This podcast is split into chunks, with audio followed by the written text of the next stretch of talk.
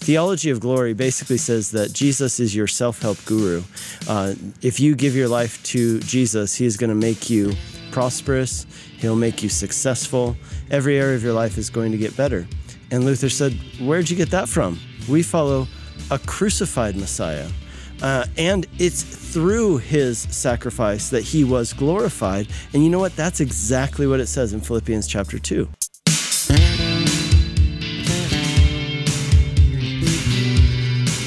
Welcome to Whitefield Community Church Sermon Extra. Great to have you with us once again. This week, I'm here with Pastor Nick Cady. He's the pastor of Whitefield Community Church here in Longmont, Colorado. And uh, we find ourselves in week two of our new series called Grace and Truth as we are studying through the book book of First Corinthians. And uh, exciting, exciting time, exciting uh, series that we're getting into.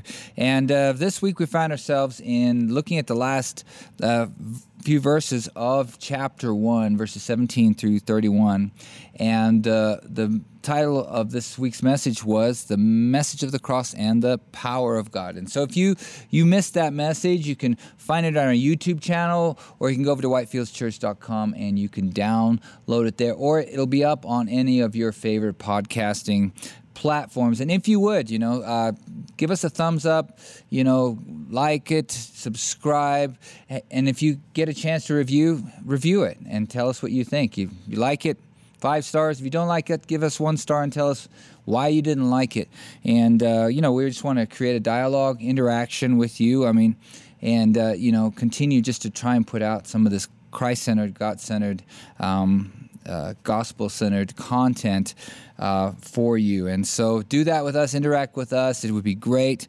And uh, we look forward to hearing from you. But we find ourselves here in, in uh, 1 Corinthians chapter 1. And, and kind of the central verse here is uh, verse 18 For the message of the cross is foolishness to those who are perishing, but to us who are being saved is the power of God. It's kind of this idea that we're introduced to a paradox here of just the that God has used something foolish, and and you described it really well in your sermon. Uh, you know, just that the message of the cross, the idea of the cross, was just like you know mind blowing to these guys. We maybe for us, you know, we wear a cross around our neck or things like that. Kind of the the the the essence, you know, the really the forcefulness of it is kind of maybe lost on us in our modern generation. But for those first century Christians talking about the cross, and you outlined it in your sermon, was something. It was to be accursed. You know, it was it talked about like the Roman citizens were not even allowed to uh, be crucified. You weren't even supposed to talk about it, as you said, in polite company. It was something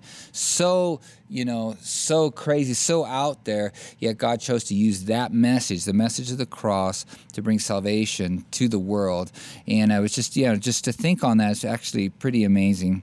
But you, there were some things you were, of course, you know, not able to bring a lot. There's a huge topic. There are a couple things that you were not able to talk about in your sermon. We were going to discuss those today. One of them was Luther's take on the message of the cross. Yeah, Luther, um, when he talked about the message of the cross, he talked about in these terms. He said that there's a theology of glory and there's a theology of the cross. And at his time, remember, in the he's coming around in the 1500s, and uh, at that time, of course, the medieval Roman Catholic Church had amassed so much power, so much money, and um, they they had essentially taken over the world in many ways. And and as they even uh, endeavored to do missionary things many of those endeavors were kind of mixed with colonization and things like that. And Luther said, no, no, no, this is a theology of glory and not Christ's glory, but man's glory. And instead, we are called to a theology of the cross. And he brought us back to 1 Corinthians chapter 1. We preach Christ crucified, a stumbling block to the Jews and foolishness to the Greeks. But to us who believe, it is the power of God to salvation. Right? And so uh, that's really important because I think in our modern day and age, there, there, there's another way that this works itself out. Theology of glory, theology of cross. These never go away, right? On the theology of the cross side, you know, Dietrich Bonhoeffer famously said, and I believe it's the opening line of his book, The Cost of Discipleship. He says, uh, when Christ calls a man, he calls him to come and die. Now that's a stark statement, of course, but is he saying that physically die? Well, Maybe in some cases, yes, but in every case, definitely, to die to themselves, right? Not to live for their own glory, but to sacrifice their life, give their life for him who gave the, his life for them.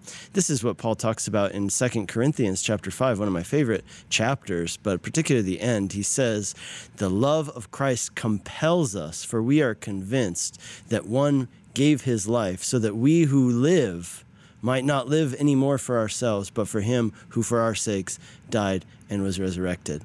And that's really important, right? So to when Christ calls a man or a woman, he calls them to come and die, to lay down their life. Now, that is not a very popular message, as we talked about today, uh, this Sunday. It, in some cases, somebody would say, no, no, no, we need to change the message. We need to spruce it up, make it a little bit more palatable. And one of the ways that it's made more palatable is in what is a modern expression of a theology of glory, which I, I would say we can see it if we look around. Theology of glory basically says that Jesus is your self help guru. Uh, if you give your life to Jesus, he is going to make you prosperous, he'll make you successful. Every area of your life is going to get better. And Luther said, Where'd you get that from? We follow a crucified Messiah. Uh, and it's through his sacrifice that he was glorified. And you know what? That's exactly what it says in Philippians chapter 2 that he's have this same mind in yourselves that was also in Christ Jesus, who though he was in the form of God, he did not, you know, see equality with God something to be grasped, but he emptied himself, taking on the form of a servant, right? And then it says, and because of this, God exalted him to the highest place, the place that is above all places, and every knee will bow at that name of Jesus Christ. And, and so that's the whole point that our glory doesn't come directly, our glory comes through him at a later date. The whole point is we're not through Christ. The reason to follow Jesus isn't to have your best life now, right? The reason to follow Jesus is because he calls us to come after him. He has given his life for us. We live for his glory now, and we are glorified in the end through him. But I think it's a really important point, right? Do you want uh, the Jesus of popular culture who will um, make all of your dreams come true? Or do you want the real Jesus, the one who um, loves you and one who gave his life for you and calls you to follow him and give your life for him. And this is the paradox that's talked about in this passage is this that what seems right to the world is live for yourself, prioritize yourself, you know, uh, you know, get rid of the losers, you know, associate with winners, all this stuff, and, and you'll be successful and happy. And it's not even true. It's not true at all. And Jesus told us that, right? It shouldn't be a surprise because Jesus came and he said, Anyone who tries to hold on to their life will lose it, but he who lays down his life for my sake and for the sake of the gospel will find it, right? This is, this is core to his teaching. And so we want to follow the theology of the cross, not a theology of glory. Now, of course, we want God's glory. We do believe that Christ is the victor, and in him we are more than victors. But we are not pursuing our own glory in this life through Jesus. Rather, we are walking in the way of the cross, knowing that He will be glorified through us, and ultimately in Him we will receive that glory at a later time.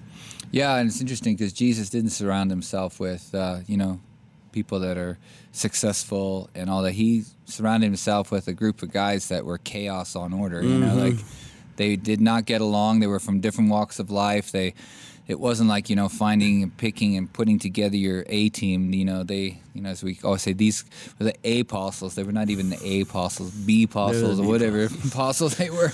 They were definitely not the A apostles. And yeah, a lot of this thought. You know we discussed this before a little bit about the idea of you know a lot of what our modern world is about is traced back a little bit to the Enlightenment, mm-hmm. where you know, before you can even see it, the, before mm. the Enlightenment, the question was, how can I be right with God? And then after the Enlightenment was, how can I be happy? Mm-hmm. And you, and that's kind of creeped into the church as well. How mm. can I be happy? My my life here on earth, you know.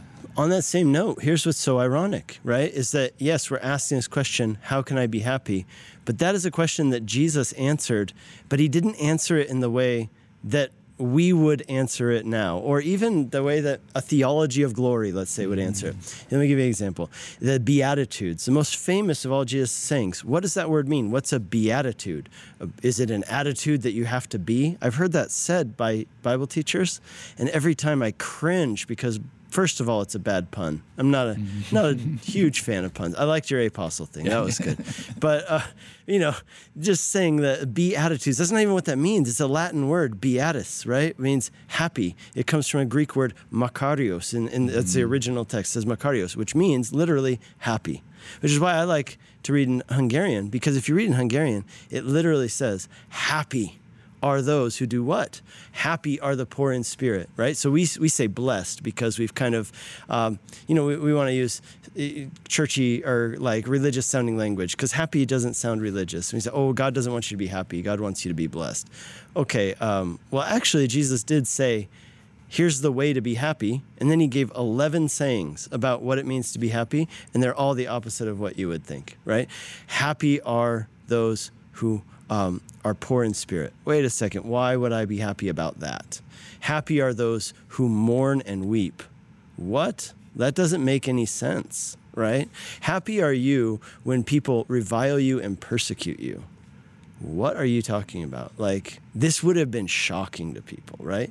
You know, you talk about a lot of what, um, what makes comedians good at speaking is that they use an element of surprise. Jesus used it constantly. And I think that if you are not being a little bit surprised or like cocking your head when you read the, the words that Jesus said most of the time, you're not really understanding them. Because what he said was so countercultural, so provocative, even like so, so um, challenging to the people's mentalities. Happy are you who mourn right? Why? Because you will inherit the earth. Oh, okay. So there's something about this. What is he doing? He's calling people to a new and different way to find happiness. And I, I think that um, so so you you bring up a great point, right? That since the Enlightenment, we've become a, a culture in the West that is obsessed with our own happiness, and yet we miss the fact that Jesus told us, "Here is the way to happiness," but it's opposite. It's upside down from what you would think in a human way. Yeah, and the irony is there's very few people that are happy today. Of course, that is it's like you know the yeah. depression rates and the things that just have skyrocketed over the past years, and so yeah, and yeah, no, you need to get over and listen to this sermon. And at the end of the sermon, as we just close today, Nick gave a challenge to to everyone. Just the idea of boasting. Who are you boasting in? You know, are you boasting in your own accomplishments? And your own happiness, or even boasting in the Lord and boasting in Jesus. And the the challenge was just boast in the Lord to somebody to uh, this week at some point, and uh, just see where the Lord takes that. You know, that might be that thing that that one thing that draws people into this paradox of the cross that we, the message of the cross that we have been talking about. So that's the challenge for this week. That's the exhortation for this week. Boast in the Lord. Boast, boast in Jesus, and. Uh, you know, get over whitefieldschurch.com, download the message there, share it with somebody, hit that subscribe button right now, hit the like button, and we'll look forward to seeing you next week. God bless.